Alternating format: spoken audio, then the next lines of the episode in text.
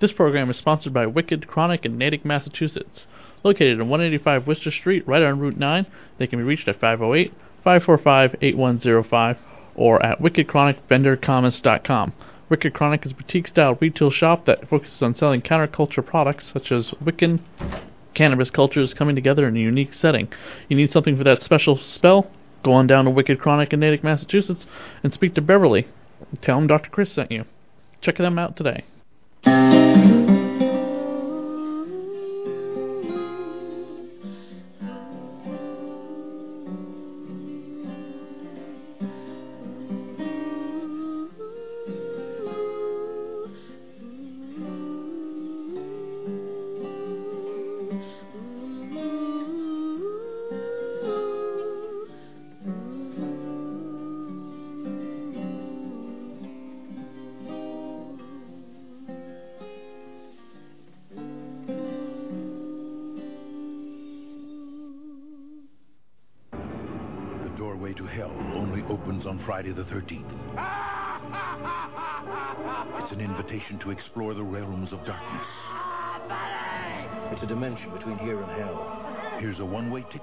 Terror. Hold on! With no way out. Take a peek at what awaits the damned. If you dare, on Friday the 13th, the series. Next week, you will learn the meaning of fear. And you're listening to the Dead TV Podcast, a podcast dedicated to all the canceled television shows in the science fiction, fantasy, and horror genre. And on this episode of the Dead TV Podcast, we return to Curious Goods and the Friday the 13th TV series with Season 2. And going through Season 2 all the way through Season 3 until the end of the year, we will be a almost weekly show. We will be basically putting a new episode up of the Dead TV Podcast three weeks out of the month, with the exception of the fourth week. And I am your host, Dr. Chris. And I'm Mr. Zeneca. And tonight on the show, we have with us a guest from Friday the 13th, the TV series, one of the writers of the show who wrote uh, anywhere, I think, uh, seven or nine episodes, Jim Henshaw. Jim, you can probably correct us on the number of episodes you wrote. Uh, I think it was five or six were my own stuff. Uh, rewrote a lot of the other stuff though. Ah, okay, gotcha. Well, you actually worked on the two episodes that we're going to be covering, so we're going to jump Cool. right into a little bit about uh, your history with the TV series before Mr. Zedekiah and I uh, let you go and we go on with the podcast discussing the ep- episodes in length. How did you get Sure. involved with Friday the 13th, the series? Uh, I was uh, working on a CBS series called Adderly at the time in Toronto, and uh, before they started, they approached me about uh, coming onto the show, and uh, I just wanted to stick with Adderly because we were into our second year and it, it looked like it was going to go on for quite a while. Uh, we got canceled at the end of the second season, at which point I think Friday the 13th had about three or four episodes left to go in season one. So I came in and did a couple of rewrites for them, and they asked me to stick around. This was like a, a, a former James Bond style operative show, right? Right. Cool. Yeah, he was a, a spy that was injured on a on a mission and was relegated to uh, the basement of the of the building and and uh, got handed the lowest possible assignments and decided to turn them into something bigger every week. You're actually worked on another show that I, I have told Mr. Zeneca um, that I want to cover because man, there's a lot of crossover in these uh, syndicated TV series uh, between Friday the 13th and War of the Worlds. There's a lot of crossover between those two shows, and then other shows like Hercules and Xena, which are also in syndication. Yeah. tons of crossover stuff, right, Mr. Zeneca? Oh yeah. Sorry. Uh, yeah. I mean, when we take a look at these uh, shows throughout this kind of time period, the crossover between producers and writers and and who moves where, it's always amazing to see. And uh, I have loved uh, the Friday the Thirteenth series as we have covered it so far. And I know that a lot of the episodes that you actually wrote are further down in the season. So I'm really looking forward to watching those. Cool. The other thing I have to give you absolute credit and kudos for because, um, Mr. Zeneca, have you ever worked on Star Wars? Worked on Star Wars? Have No. you been in Star Wars? Okay, I haven't been in Star Wars, so I have to give credit where credit's due to anybody who has worked in Star Wars with your work on Ewoks. Love and or my ha- son loves that cartoon. love or Yeah. hate the cartoon series, love or hate the two movies that came out, regardless of how you feel, unless you can say that I worked on Star Wars so I can have an opinion about that, you really can't because neither one of us has ever worked in Star Wars before. and you were the voice of Wicket too. Yep. Yeah, no, I started off as an actor and, and did a lot of cartoon voice work as well.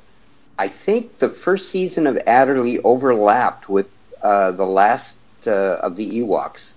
Which so uh, I was actually working on both at the same time. which is really funny considering Wicket doesn't talk in either one of the uh, sorry in Return of the Jedi, but I think he does talk in the Ewok live action movies too.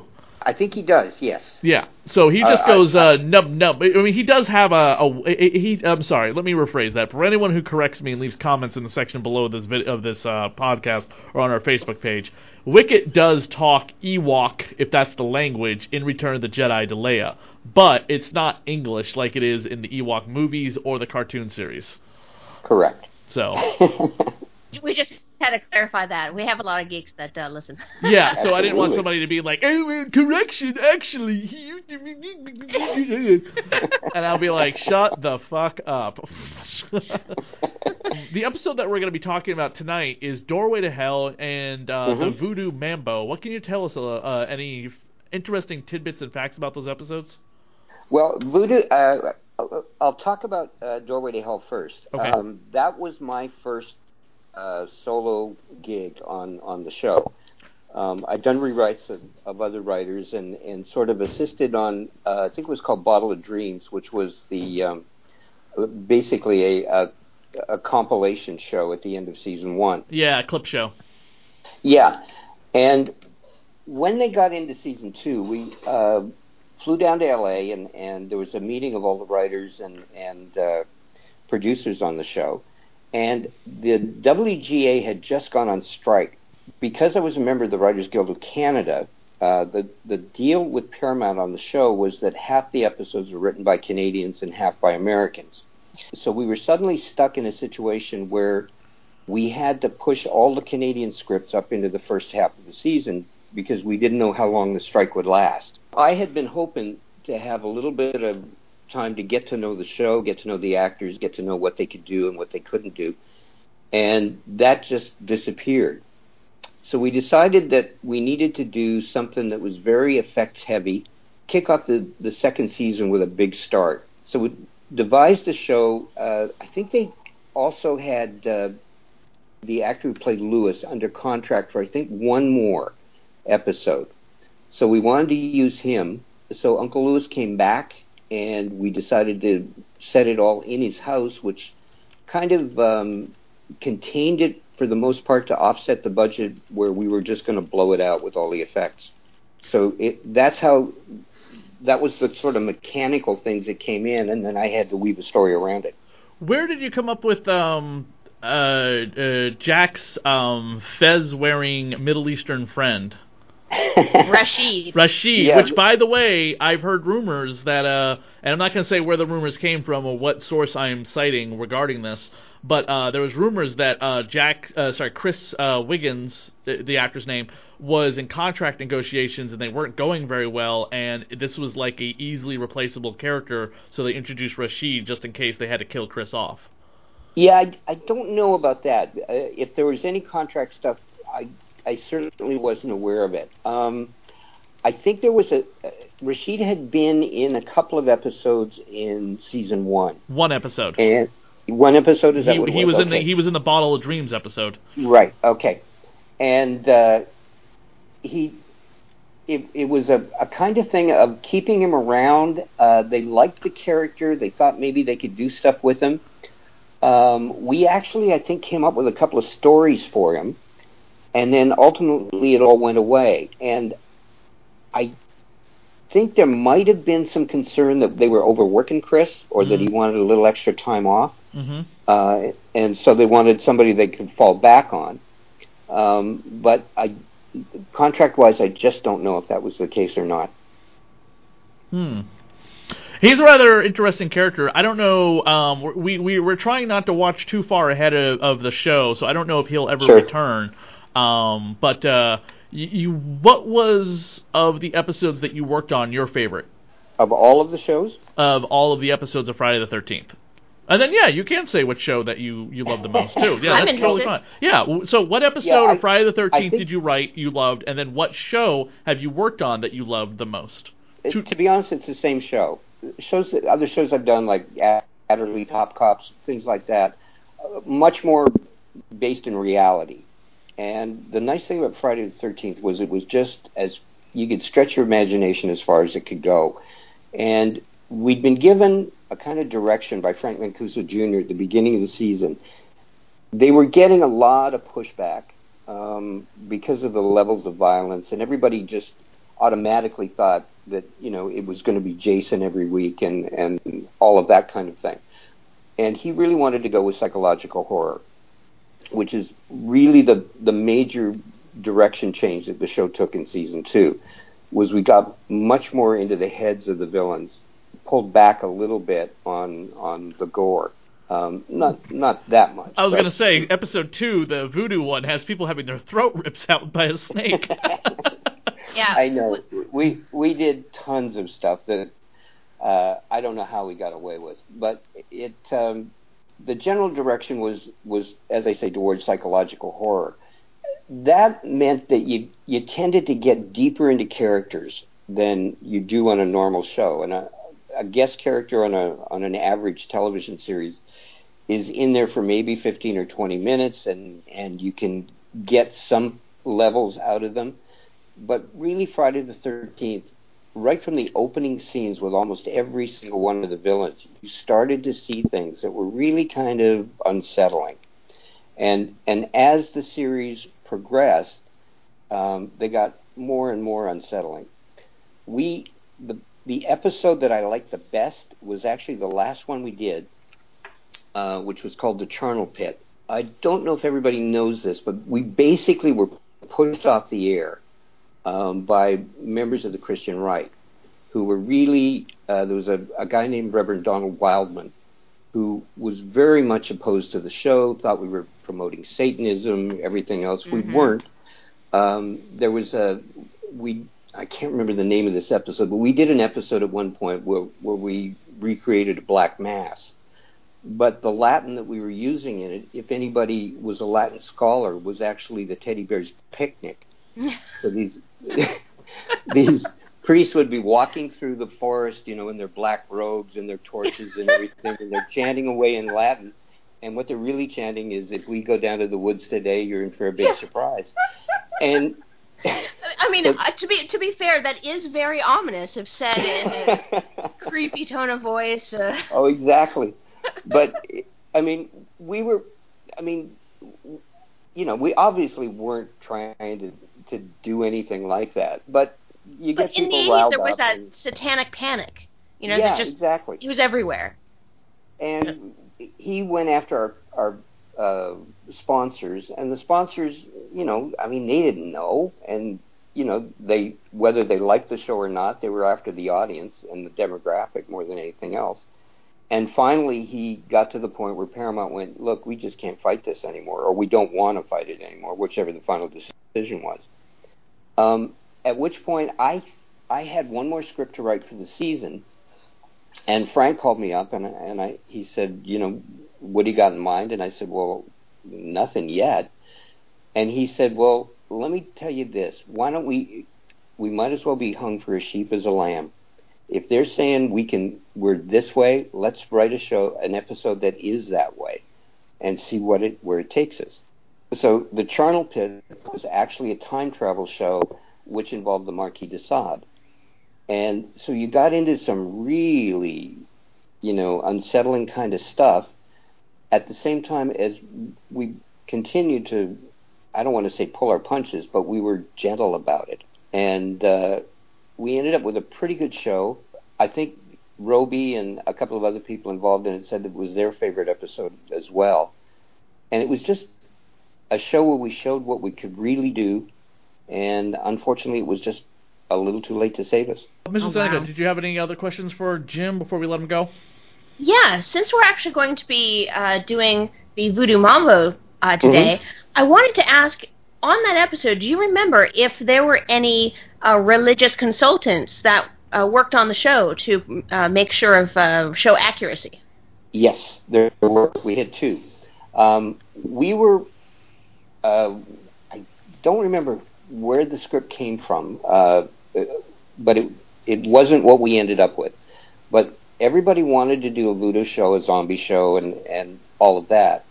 Um, we we talked to a couple of people in Toronto who were from the uh, from Jamaica and had experience with uh, uh, the, the the whole religious thing, and we had somebody else from Haiti who uh, had been heavily involved, and there, I mean, in the same way that you know we we take a black mass and make it different from what it was, we Mhm. had to be very conscious of of the fact that we were offending people who who followed the um, Their religion. you know yeah and so we we were very careful about it ultimately the show i don't think worked very well um, we ended up having to redo a lot of stuff reshoot a lot of stuff we we got hold of a, a documentary about voodoo and we we were able to cut some of it into the the show mm-hmm. um, the, The, the black and white shots. yeah yeah Okay. and the um, the snake thing, the the gag just didn't work. No matter what we did, uh, it just never came off the way that it was intended to. Uh, the whole mask thing with the snake was a, like a combination of things that we just couldn't get to work right. So ultimately, I don't think we were the people that worked on the show were all that happy with it. Um, but you know, when you're when you're doing a new a new episode every seven days, every now and then you just got to let something go. Yeah. And I think of of all the things we did, I'm not going to say it was the worst episode, but it was the episode that we were most disappointed with because there was so much to work with, mm-hmm. and uh, maybe it was us being a little bit too politically correct and going, well, we we don't want to offend anybody because unlike the kind of things that you normally get in with horror with um, exorcists or or whatever you- you're dealing with a religion if you're dealing with christianity you're dealing with uh, beliefs that people have but they have an understanding Mm-hmm. of different levels of things we just didn't have either the time or the ability to get that understanding of, of voodoo before we got into it Yeah, because there's actually a number of different ways that voodoo, voodoo, hoodoo is actually uh, practiced. exactly yeah So, so pinning down one for this episode, I, I would think would be a, quite a challenge. There's Yeah. many different beliefs. Uh, even the terms that you use in the episodes mean slightly different things than the way Yep. you're using them. yep And exactly uh, yeah, it's it's. I saw this episode, and, and I'm like the occult person on this podcast, Right. and I was really enjoying this. And, Oh, the, the way it was filmed, it portrayed that there was some legitimacy to the information being given on screen, right and I and I do appreciate that. It was done very carefully. Uh, the characters were warm and inviting. Um, there was a, a good sense of camaraderie as for what was actually going on, even though it is a very complicated uh, plot line. hmm I actually rather enjoyed the episode. oh Uh, good So, so you know, be a cult person, yes, uh, in, enjoyed the episode quite a lot. And in my research for the uh, the symbolism and the uh, the way voodoo is actually represented, I thought was very considerate, uh, Mhm. Even if I may not be familiar with this specific methodology. Yeah, yeah. I mean, throughout the series, and you'll see this uh, when you get to the two-parter that closes season two. Um, we had we did enormous research in in, in some of these things. Uh, we actually worked with a couple of exorcists so that we knew how that stuff was supposed to work. Um, we we worked with different people in um, the the final episode. I don't want to give too much away if you haven't got there yet, but uh, it it takes place in a convent for a good portion of it. Then it takes place in uh, a place that's a lot like my uh, oh god, what's the name of the um, a, a place in Yugoslavia where they have the these healing waters and uh, Okay. Medjugorje, I think, or or something like that. Um, but we were dealing with with real, you know, faith in Mhm. in both these situations, voodoo and, and Catholicism. And you really have to know to to a certain extent enough about it so that you don't offend people, I guess. Mhm. But that you um, anyway, it it uh, Well, it was it. it was very much appreciated. Uh, I will say that. Um, you know, in in the um, whenever you see Uncle Lewis and his symbol symbolism, you know, like on the uh, doorway to hell episode, there's a symbol on his cloak, and that is actually a symbol from the 19th century that means like pacts with the devil of the lower hierarchy. yeah. I appreciate those touches and those attention pieces of uh, of detail. So the attention Yep. detail was great. Well, Cool. Jim, thank you so much for coming on the uh, podcast with us to talk a little bit about the Friday the 13th, the TV series. We really appreciate it. More than happy. Thank you so much, and uh, maybe we'll have you back on uh, towards the end of season two to talk a little bit more about the epic season two finale, which leads into a uh, big change for season three. Right. We'd love to have you back. Yes, Okay. definitely. And then if we ever get to War of the Worlds at some point in the future, we will definitely have you on for that because I loved War of the Worlds. Oh, great. Thank you so much. Keep up the great work. You're welcome. Thank Bye. you. Bye. Bye bye. All right, that was pretty awesome. Uh, now That we're gonna jump right into the op. Uh, uh, blah. We're gonna jump right into the episode synopsis of uh, Doorway to Hell. Okay, Doorway to Hell, first episode of season two. Uh, originally aired on September 26, 1988. A cracked mirror threatens to suck Micki and Ryan into the underworld. Now, that's a very, very simplistic way of viewing this episode. There's way more that, go- that actually happens here. Yeah, but they don't. They probably didn't want to give away that Uncle Lewis probably returned, even though that could have probably been uh, made very clear in the very beginning of it. Yeah. This is not like an object that they need to go find either. They actually have it at the shop. Yeah, and this mirror is uh, a mirror that was taken from uh, Uncle Lewis's bedroom and then brought downstairs. Correct. So, uh, you know, we see Uncle Lewis's face, you know, apparate inside the mirror, you know, throughout this episode, and as he possesses people or one person, Eddie, you see that kind of transition from mirror to body, which is pretty cool. Yeah, it's pretty much everybody that we had in the previous episode, uh, with the exception of the two crooks, uh, Eddie and uh, Mike. Yeah, yeah. The uh, the the crooks in the beginning, I think, try to drive the issue that this is a dangerous situation. You know, when the they they kind of go into Uncle Lewis's house and break in, and the mirror shatters, and uh, it, it's just kind of a, a little bit of that mystery that takes us back from the last episode of season one. I, I kind of like that because it had been a little bit of time since we had seen the last episode of season one. So you know, having that you know last you know last season on Friday the Thirteenth, the series, I, I you know cheesy. I enjoyed it. There was two guest stars who we will go over right now in this episode, besides Uncle Lewis, who we've already gone over before. One of them is played by, uh, I did not realize this, Lu, uh, Louis uh, Ferreira, and he is a character actor who has been in several television shows, including Breaking Bad. Um, he was in 40 episodes of Stargate Universe, which was the last Stargate show uh, to air before um, it kind of like they they canceled Stargate Universe and they haven't gone back to Stargate ever since. But uh, he's been a uh, a bit part actor with uh, several television series under his name, but this was one of his first projects in the uh, in the 80s that he worked on. Um, he was also on 24 for a couple episodes. He was in Saw 4. He was in uh, he was on the most recent revival, uh, the last season of the X Files, um, and he's still working today. And then we have Warren Van Avera, Aver- Avera, Avera, um, another again uh, kind of character actor uh, whose career goes back to 1970. Um, but as of 1990, he's uh, not working anymore, and there's no other information about him online. Um, and uh, Warren played uh, Mike. Uh, Lewis played Eddie, who is still getting working today.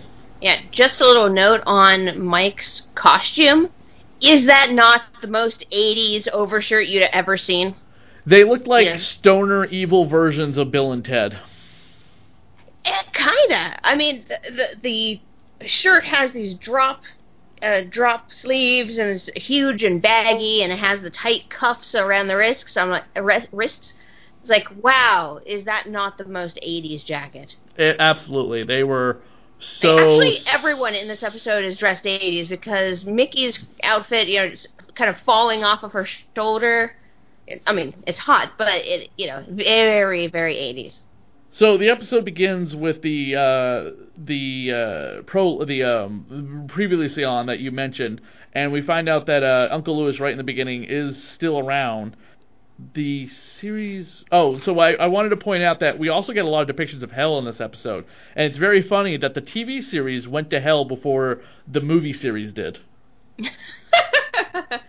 Uh, yes. which yes, is very very funny considering John D. LeMay, who we have mentioned many a times, crossed over from the TV series to the movie series for Jason Goes to Hell. So very unusual that uh, this is the um, you know this is the uh, this is the swan song season for him, and then uh, he shows back up again in the the movie about hell. Uh, Very very very unusual. Well, hell is depicted with a lot of Spanish moss and a lot of fog. Exactly, and Lu- You Uncle can't spare the money on fog. and Uncle Lewis dresses up like he's uh, from the set of Manos the Hands of Fate visiting hell. the guy with the giant Oh, hands yeah. on his on his cloak or whatever. Yes, this one, the the MST3K hand, the movie. Yeah. By the way, uh, is there anything you want to say, about uh, Micki when everyone wakes up? Oh well, she's got the most uh, attractive nightgown ever. Oh yeah, and they are just like, um, like a negligee. yeah, she has just got some. Uh, it, it must have been cold on that set. Let's just say. Tracts of land. Yeah, everything is just at attention. I'm like, Jesus Christ. I wonder if she just like, I'm just gonna do this naked. Just give me that coat. You know, I, I, I don't really know if she would be because uh, that might have been a producer's decision. I don't know. I mean, she is a singer. She is a musician. You know how the musicians are. They are uh, a free spirit. True, but don't stereotype Dr. Chris. Oh, what? Don't stereotype a musician or uh, a Canadian. Huh? I said, don't stereotype a musician or the French. Musician. Oh, okay. Because she is French too, so. I mean, Ro- Robey is. And by the way, in these two episodes that we talk about, everybody, there are so many times Robey's accent comes out. Like they didn't like have her reloop her lines with her non-European accent. you know, if if you are looking at the show uh, and you have a little bit of a haze over your eyes, you don't you don't really hear things like that. Uh, Micki and Ryan's investigation leads them to the spookiest places with the greatest fog machines in ever in existence on sound stages. Because every time they're running through someplace, like later on in the episode, they go to a graveyard, you can so tell that it's a sound stage because they never show the night sky. It's just fog above them. Of course, of course. You know, but budgets being what they are, and nighttime filming being a bitch that it is, you know, I'll take a sound stage. It's part of the the charm about the show is that it was before a lot of that CGI stuff.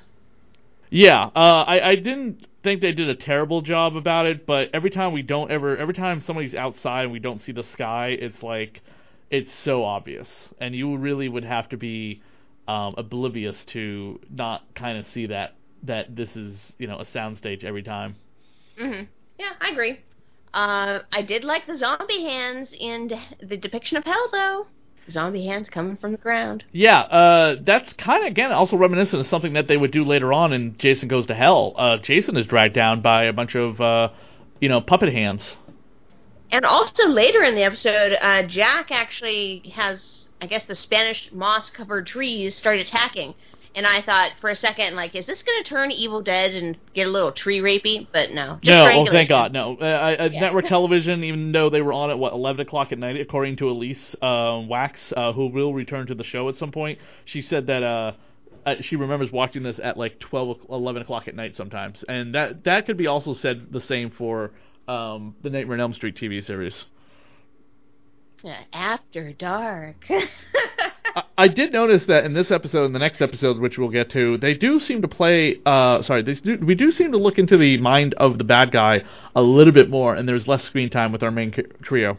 Uh, I I would suppose so. You know, if that's really the tactic. I mean, the the body count had been pretty high. You know, from between four to six, I believe, usually.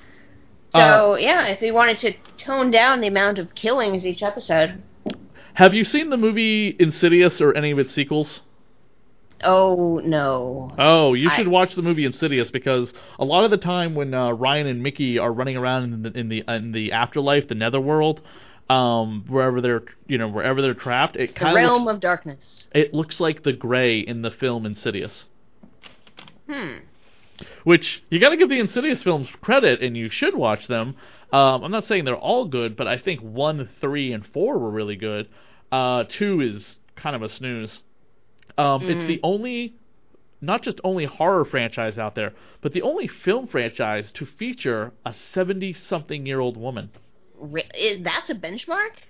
That's a huge benchmark. Are you kidding me? Really? Most women. Don't forget, most franchises, if there's even a film franchise with a female leading it, or a female main character, let's just say, as a as the uh, you know the, the the person who's in every film, are women mostly in their 20s, 30s, or 40s.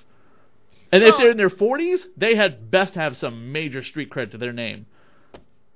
I, I I would agree with you there, but I just didn't think that there was a defined glass ceiling for women in the horror genre. There is a defined glass ceiling in almost any film genre when it comes to women, Mr. Zeneca, unfortunately. And that's just, unfortunately, as I just said, the way it is until Hollywood wakes up. And with the way the political powers of things going on right now, it's a struggle to do so. But I give James Wan and his producers credit for making Lin Shaye the kind of star of the Insidious franchise because she's been the star of three and four, and she was a side character in parts one and two because she didn't even show up until almost halfway to the third quarter of the first movie. But she's the entire focus point of the third film when you have a couple of. Uh, you know, hot 20 something year olds pretending to be teenagers running around in both uh, the third and fourth film. I may actually have to check this out. There's there's a lot of horror movies that I just don't touch because either the trailer looks super silly or it looks fairly good, but you're like, eh, do I really want to see that in the theaters? I think it's You worth know, ch- I think it's worth watching all four, and all four are currently on DVD or on Amazon or on Netflix or whatever. The, whatever streaming site happens to have the rights to show all four films, but they're definitely all four on disc because the fourth one came out in January and came out on disc uh, a couple just about a month or two ago.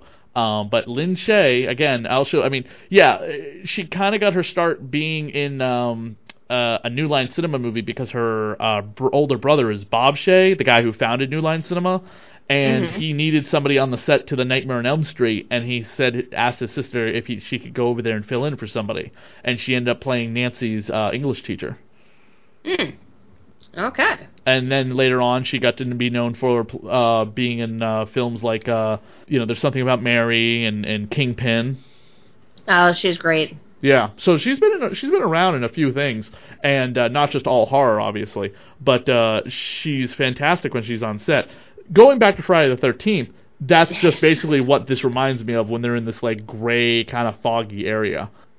Well, eventually, this episode, uh, Lewis goes back and forth between Eddie's body a number of times, and uh, this magic mirror, uh, Jack taps his friend Rashid to help him kind of defeat the evil that's going on here. Yeah. Um, another thing I want to point out is that uh, it, it uh, this is just a really funny little piece in this whole episode is that you get uh, uh, Rashid while Jack is running around trying to save Micki and Ryan as he uh, as by the way he seems to do a lot. Uh. Rashid is left back at the uh, antique store gluing the mirror back together. Yes, I, uh, apparently it needed to be put back together, and when you glue the pieces back together, it magically reseals itself. Because you can't see the cracks anymore. Um, no, you can't. It's it's it's quite amazing. He must be working with the greatest super glue of the 1980s. Well, it was bubbling, so I would have to say it's probably a magic super glue. Uh, oh yeah, stick, uh, stick it together and goes bing, and then there, then the the actual crack is gone.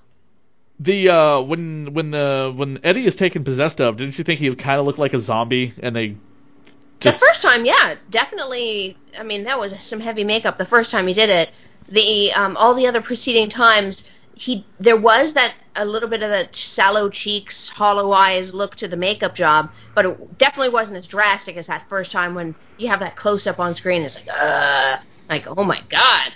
Did it just kill you? Yeah. Also, they never explain how the hell Jack escapes because one minute he's like trapped in the mirror, and the next minute it's like, oh, I was just in the shower. What? okay, okay. Here's here's my fill in of the situation is that he raised the shard, you know, the last remaining piece of the magic mirror that Rashid was putting together. That was his kind of communication device. He held it up, and Rashid probably had to, you know, line up the piece with the mirror that he was actually looking through.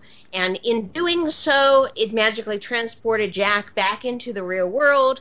Uh, and and so Micki and Ryan believe he's dead because he doesn't transport there at the broken mirrors on that side, but just the broken mirror that Rashid was fixing. So I believe that's what happened in that missing scene where he just pops out of the shower. Ah, clever. Okay, that makes a little bit more sense. Yeah, um, yeah. I also want to point out that I don't think we see Rashid again. I'm pretty sure we don't, but he's the only really living recurring character beyond Lloyd, uh, Micki's uh, fiance, that you know lived.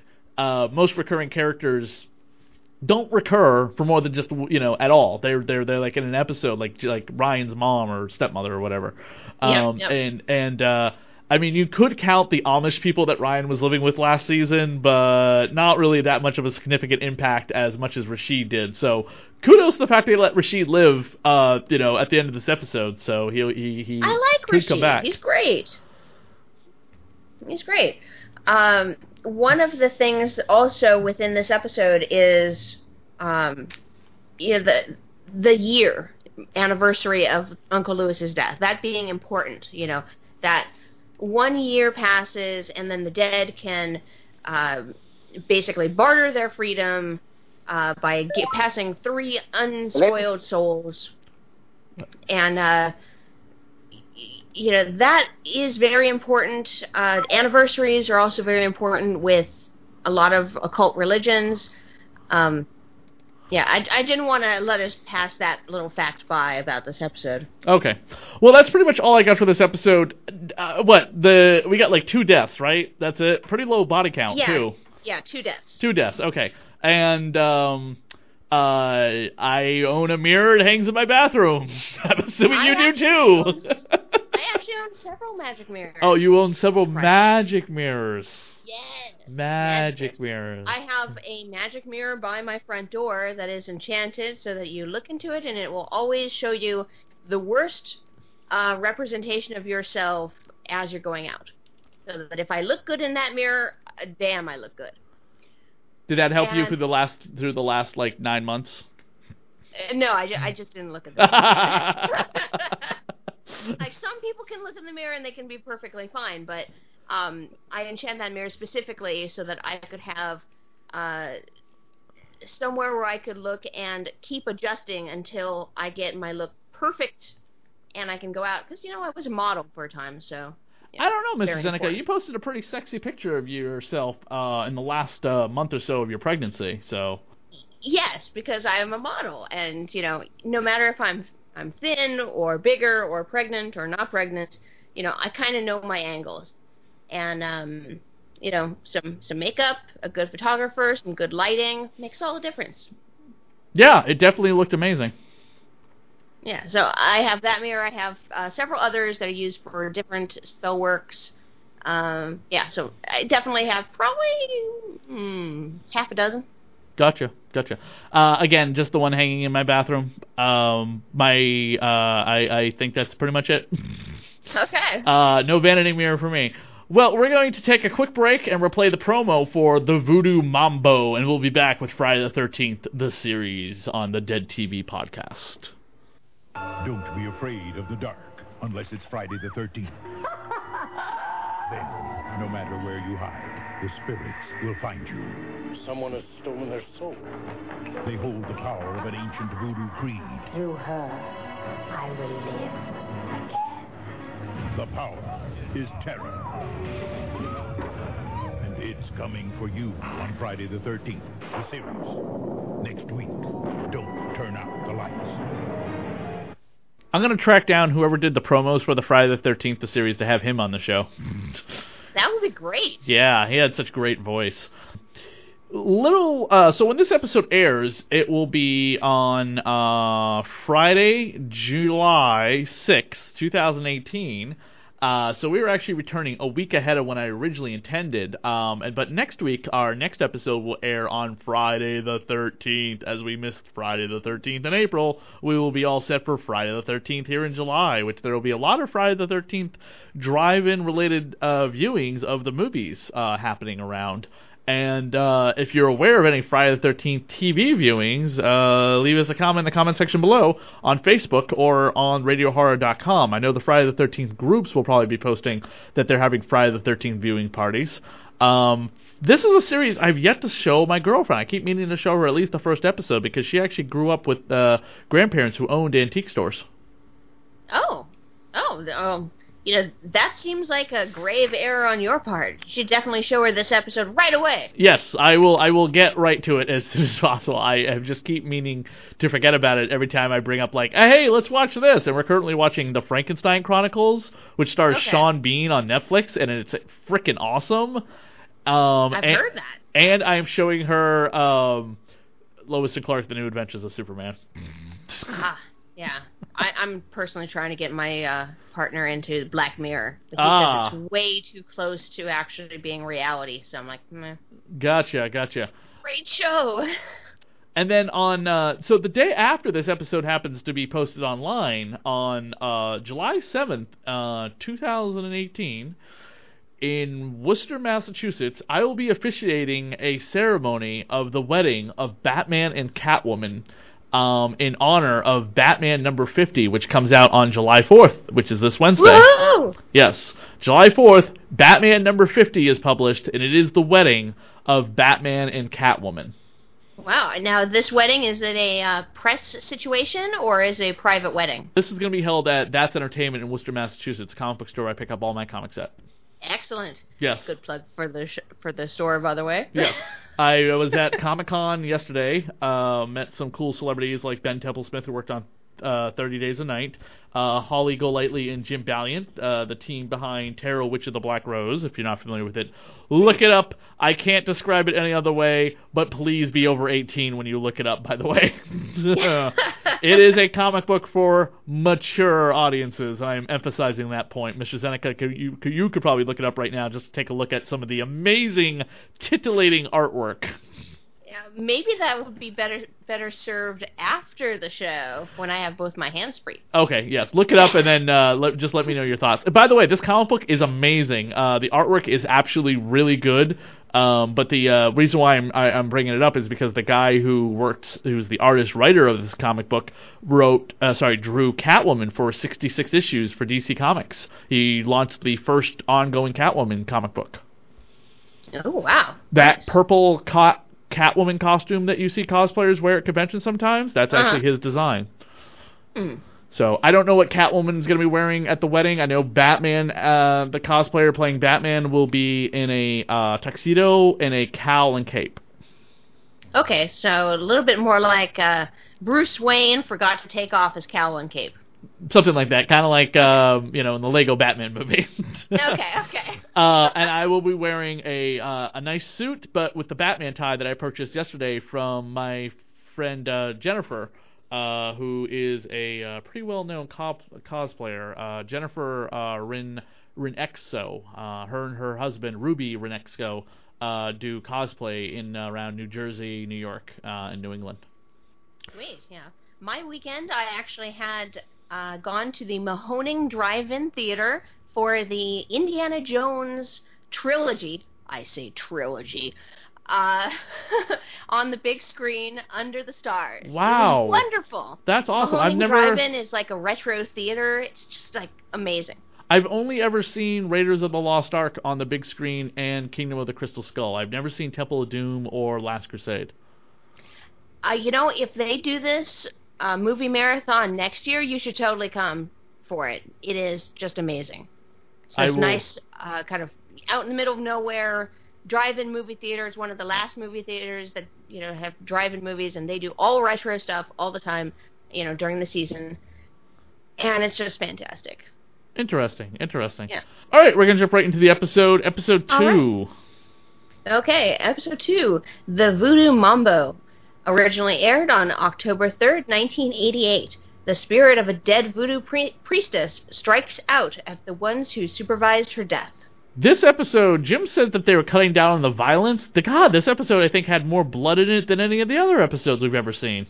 Uh, no, it's not as bad as some of the others. There's five deaths, though. But uh, they were still the kind of violent, weren't they? high. What? They were still kind of violent, weren't they? Uh, yeah. I mean, the people were having their throats ripped out. Yeah, you know, the snake striking, ripping out their throats, and, and popping up from nowhere like, hey, dead. Um, The um, the guest stars in this episode include uh, Joe Seneca, who played Headley, um, David Matheson, who played Carl, Suzanne Coy, who played the Laosh- Laosha, the the spirit, and Rachel Crawford, who played uh, Stacy. hmm. Uh, Joe had been in The Blob, uh, A Time to Kill, Crossroads, and it was a bit character actor up until he died in 1996. Rachel Crawford, who is still working today, was in When Night is Falling, Degrassi, Alphas, which was a uh, canceled show on Sci-Fi Channel we may cover one day. Um, Between Brothers, a lot of a lot of television, very little movies. Um, also, again, a uh, bit part uh, actor who again is still getting work today. So kudos to her. And then the uh, woman who played our villainess uh, was uh, again Susan Coy. Uh, was on the aforementioned Mutant X. Remember, I talked about uh, a lot of crossovers with the independent stuff Yep. uh, Babar, which is another show we've mentioned multiple times because Chris Wiggins is on Babar.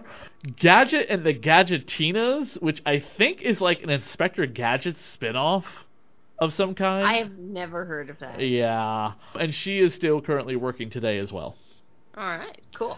And the episode uh, was directed by Timothy Bond, who we have mentioned uh, several times in uh, regards to Friday the Thirteenth, uh, having worked on uh, Goosebumps as well, and Alfred Hitchcock Presents and War of the Worlds. Awesome. You know the name of this episode? Uh, the Voodoo Mambo? Uh, for those unfamiliar with the term Mambo, it's actually the name used uh, for a high priest, a female high priest in voodoo. Oh, really? What's funny is I was thinking about this song when I was going uh, going over the episode. Let me play you a clip from this song real quick.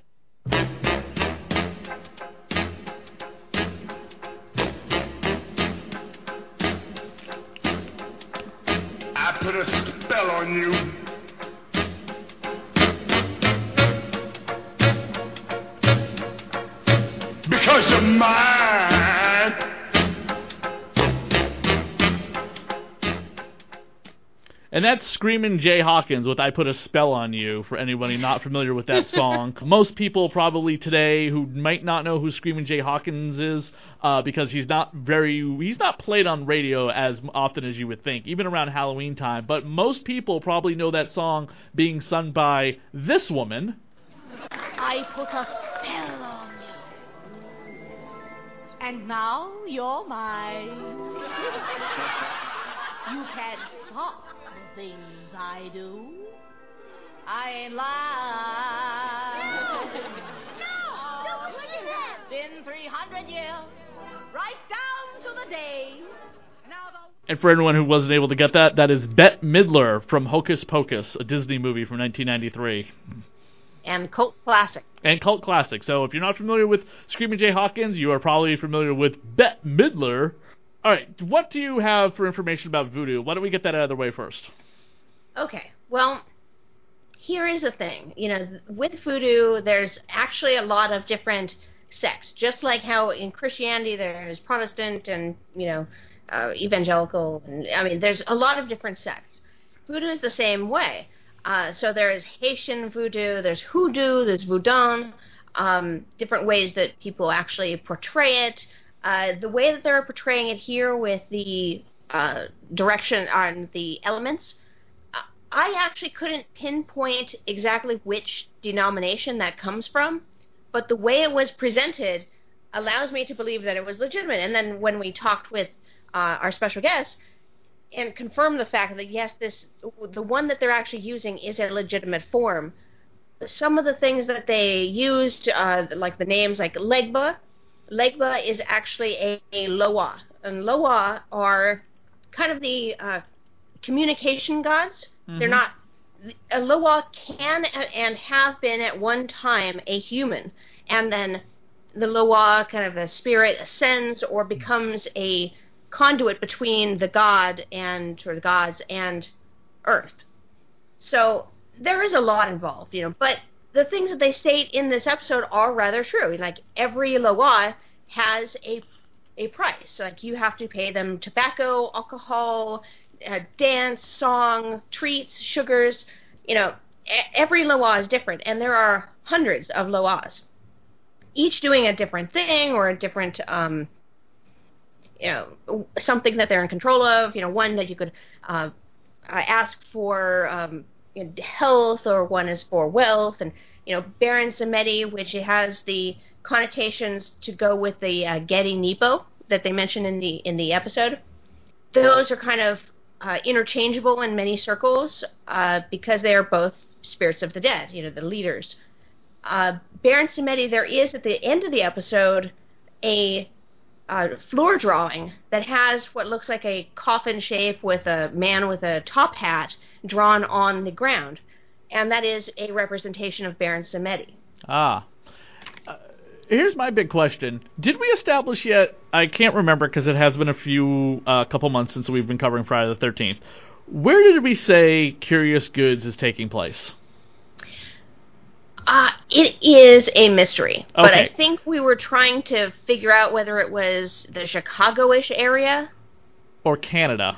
Just straight up Canada. Well, I mean, yeah, it's it is Canada, but How big of a voodoo population is in Canada? well, remember, you We know, the this story entire- is supposed to be kind of ambiguous as to where it's actually taking place because they're close enough to the ocean for us to have lighthouse uh, items. True. They're definitely not like where does okay, let's let's let's point out. Most voodoo settings seem to take place in New Orleans, correct? Most settings, yes. Yes, like- even though it's actually like the Caribbean. Correct. Florida. Or Haiti, Ha- Haiti.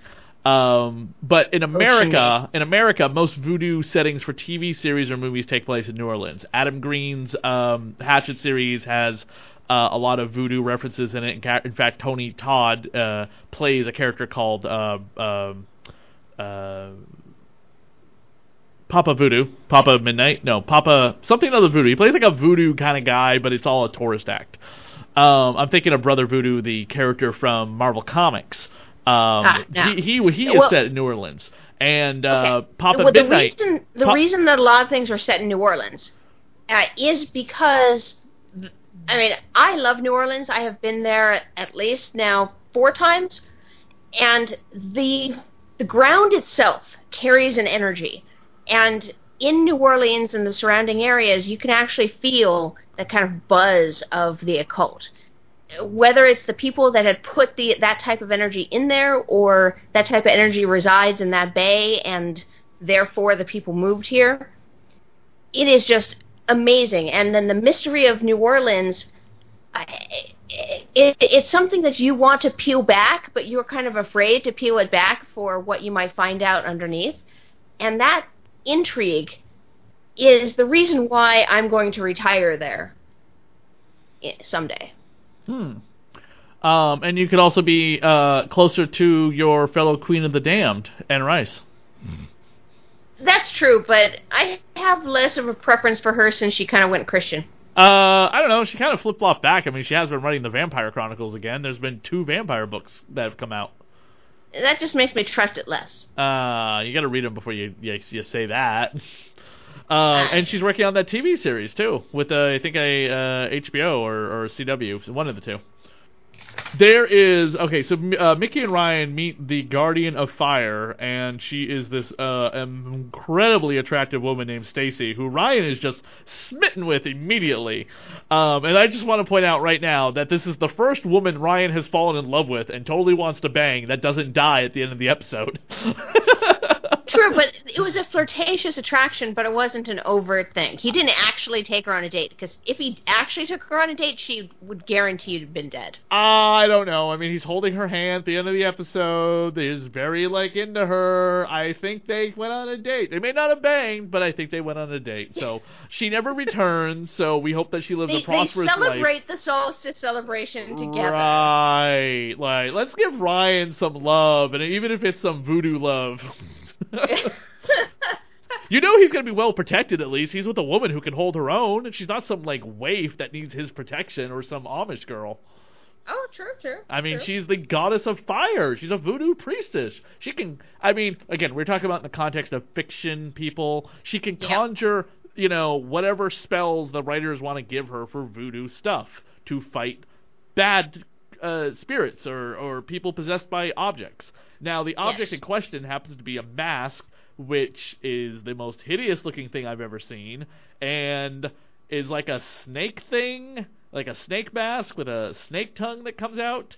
Um, Yeah, yeah. It was pretty cool actually that the snake darting out uh, when it actually grabs the the neck and rips out that piece, and they said that the you know the soul actually resides in the throat. Yes. Strikes. right yeah, there. rips the throat right out. Um, and, and it's it's pretty darn bloody. Uh, we got this guy.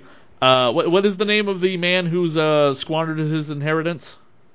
Oh, Carl. Carl, who has squandered his inheritance, and his lawyer is just like, "That's what you get. Goodbye." And what's funny is that the lawyer doesn't like get revenged upon. You know what I mean? This is like a character who's sticking it to our uh, villain, and you think that he's going to get his comeuppance later on, even though, by the way, he's only doing his job, and he doesn't. You notice that? Yeah. Um, Like later you- in the episode, Ryan actually goes to his house, and I thought, okay, well, you know, just dead. like with all the other places, he either gets there right in the nick of time when something happens, or is going to be entangled in something that happens. But nope, he just gets some information and confirms the story of uh, the spoiled little rich kid, and you know, confirms the path of where the mask went in the years. Yep. That that's really about it. Just confirmation of their theories. Yeah. Also, how long is this voodoo festival and how many days pass in the episode? Because from beginning of the episode to the very end when they roll credits, the festival's still going on. I don't know, but uh, solstice festivals can be anywhere from one day to three days. Gotcha. Okay. So that's that is what they're celebrating. Yes, summer solstice. Um, there's a hilarious line. Have you ever seen? Of course, I mean, of course you have. This is a stupid question. You've seen Buffy the Vampire Slayer, correct? Of course. This line from Buffy the Vampire Slayer absolutely reminded me of this episode. Do you like my mask? Isn't it pretty? It raises the dead. Uh, Giles driving down the street in the second episode of season three, uh, a uh, a voodoo mask brings people back to life and turns them into zombies or has control over zombies or something.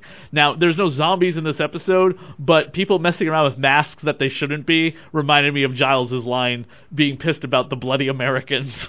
Because that's the last thing he says. Don't you like my mask? Isn't it pretty? It raises the dead. Americans. Yeah, and Carl, upon seeing it, immediately puts it on. Oh my god! Like, jeez, kid. I mean, between him and Jim Carrey, who's worse? Jim Carrey was harder to control. Because that that mask was, you know, makes him bounce around the room and all that, yes, true. but less murdery. uh, yeah, absolutely. But uh, Ben Stein describing the mask in uh, in uh, Jim Carrey's film is an absolute hilarious scene. Where he's just like, I'm talking about inner masks, Mr. Ipkiss. This is just made of wood. uh, so, so basically, the plot line of this episode is that Loatia created this mask to control the other plantation workers who were superstitious, and uh, she enchanted this mask to scare them, bring her power. She believed that she could uh, take people's souls, and it turns out that she could. Um, Uncle Lewis gets his hands on the mask, and therefore kind of turns it into a, a further thing of evil, and sells it to a Jeremiah Walters, who then uses it uh, to bring prosperity to his plantation. Now, in all fairness, though, it's not Uncle Lewis so much. Um, Uncle Lewis made the deal with the devil, and everything got cursed. Now, here's the thing, Uncle Lewis. If you remember in the very first episode, because I, I remember uh, I, I've I've said that before, and you have. This is the second time you have said that. Uncle Lewis, uh, the very beginning in the first episode, was unaware of how bad the damage was going to be caused by these objects and the deal he made. And it wasn't until he became a spirit and was trapped in hell that he started becoming kind of an asshole. I guess. I just mean, don't think Uncle Lewis. every time Lewis we is. see Uncle Lewis, he's kind of an ass. I just don't think Uncle Lewis in the very beginning, in the very first episode, was an ass. That he was a good guy. He made a huge mistake. Everything got out of control. He was trying to collect all the objects. He didn't want that doll to be let go.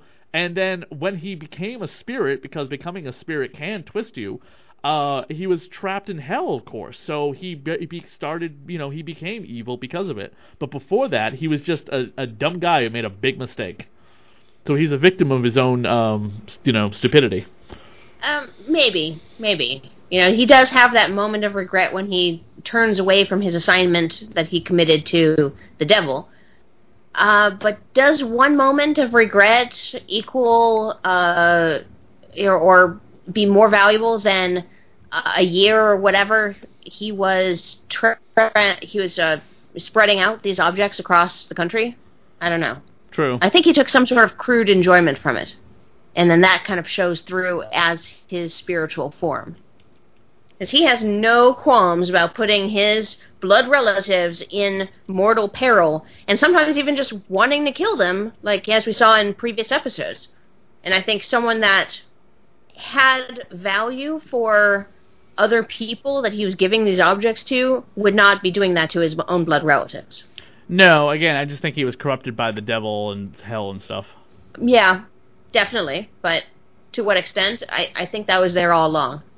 Hmm, maybe.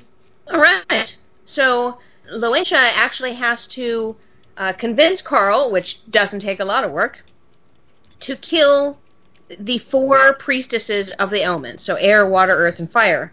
And uh, they accomplish it for the most part until the very end when it comes to dawn. And everything falls apart. Ah.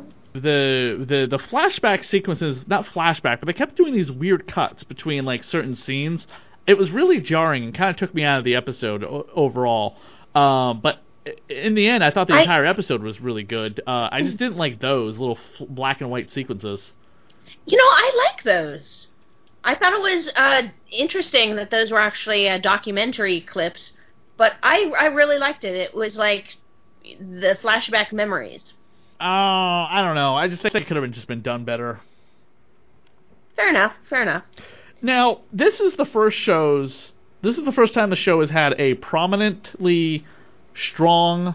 I want to say African, but uh, uh, Haitian American or you know black characters on the show. Uh, as far as I can remember, in season three, sorry, season one for the 26 episodes, other than Rashid, we really have not had a lot of minorities. It's been a pr- prominently white cast, and does that probably have something to do with the fact that they're filming in Canada, and Canada has a large Caucasian, you know, um, ca- acting uh, uh, a- a- actors And- pro- it, in it probably 1980s. also is the times too. Yeah. You know, there wasn't a lot of openings for uh, people of color on television. Now, I don't. I didn't want to ask this of our guest because, um, you know, he doesn't have a lot of control sometimes over what they're going to put into it. But the first time we do have a strong black cast, it's involving voodoo. Yeah, yeah, but we have to say that uh, what It- is ideal for us It's not something that would happen today. 30 years later. True, but it, let's just say this: I guarantee that if this show was made today, if they can get through all the crap involving uh, the lawsuit, which at the end we will get in a little bit more detail about what's going on um, with that, because I do think we should cover it because we are covering a show called Friday the Thirteenth. Chris Wiggins wouldn't have been cast. The cousins either both would have been black, mixed race, or Chris would have been black, or Jack. If it was if it was made today, Correct. Yeah. To to to if there, we're gonna have three main characters in every episode, and that's it. One of them would have been black, not all white. Correct. And I- Representation matters. Correct. And I think that either Chris would have been. I, I, I really strongly believe the cousin still would have been white, and and Jack would have been black. It's a good possibility. Yeah. If you had cast these three actors, the three characters, if you could cast the three characters today, who would you cast as Chris, uh, Ryan, and Micki?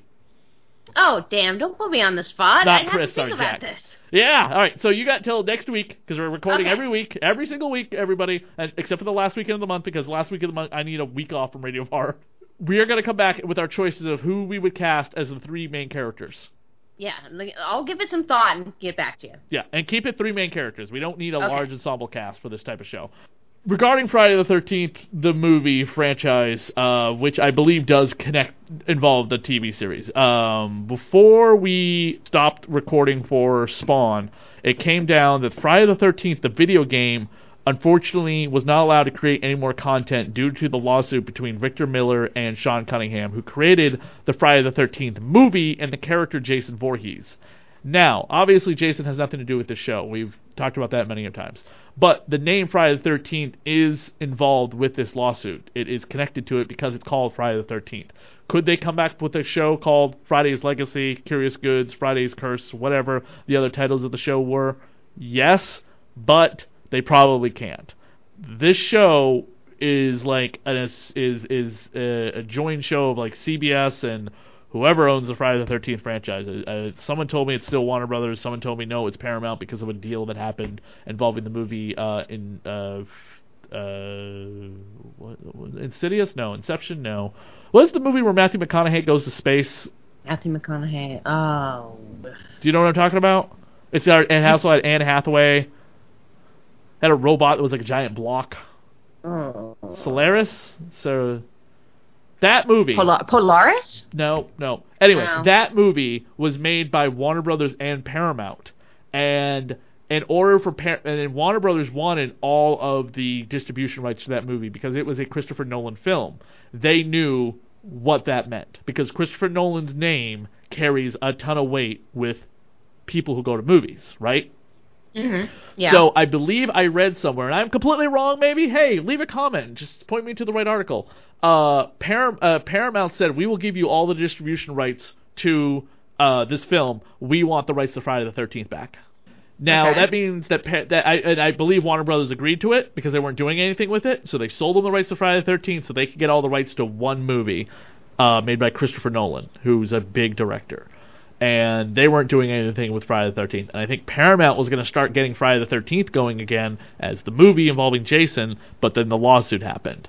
And as far as I'm aware, from uh, Larry Zerner, uh, who played Shelley in Friday the 13th Part 3D, he's a he's an actual lawyer in real life. He went over about the uh, information regarding the lawsuit for anyone who doesn't speak lawyer to break it down for you. So check it out there under his Twitter or go to Friday the 13th series.com, Friday the 13th film sorry.com. Uh, I believe is the website. They've written an article about us, by the way, uh, covering this TV series back when we first started doing it. Um, but they've been the biggest news source regarding the, the lawsuit, and they said this do, this affects all properties with the title Friday the Thirteenth, which includes the show. Interesting. So, not that I've seen any information about them doing a revival of this TV series. It's just always been something fans have asked for because there's you know a huge market for horror television. You know we're still in a uh, a booming market for horror TV on the air. It was bigger a few years ago when you had like 12 horror television shows on the air. You Yeah, know, some yeah. of them have ended. You know, we don't have True Blood anymore. The originals ended. Vampire Diaries ended. Uh, Bates Motel ended. Uh, but we still have The Walking Dead. We still have Z Nation. We still have Preacher. We still have uh, American Horror Story.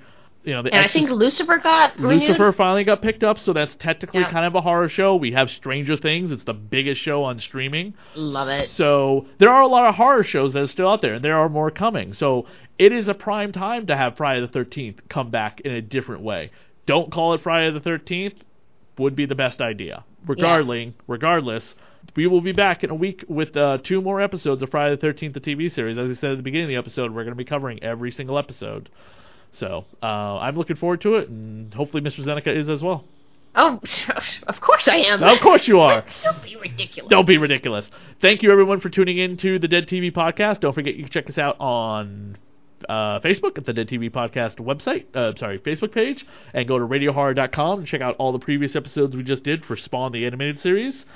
Uh, uh, we will be doing a Spawn the movie uh, fan commentary as soon as we find the five minutes to do it. I just haven't had a chance to really look at my schedule, so that will be up at some point as well. Just like I said, between seasons two and three, we will probably cover uh, do a fan commentary for Jason Goes to Hell Yeah. for obvious reasons.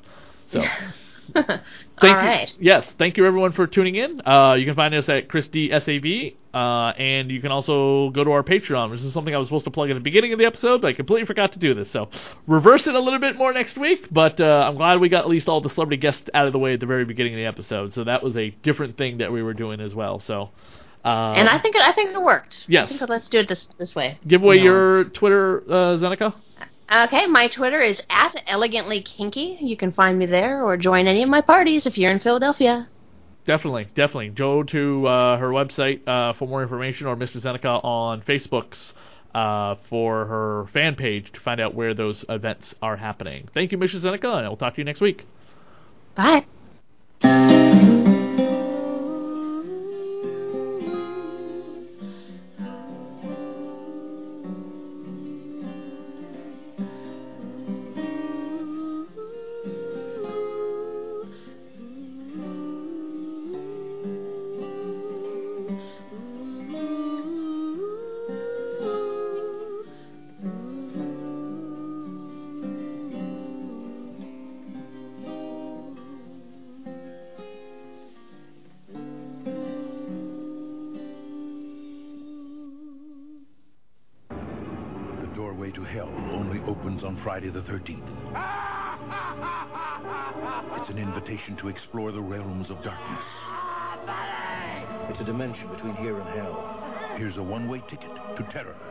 Hold on! With no way out. Take a peek at what awaits the damned. If you dare, on Friday the 13th, the series. Next week, you will learn the meaning of fear.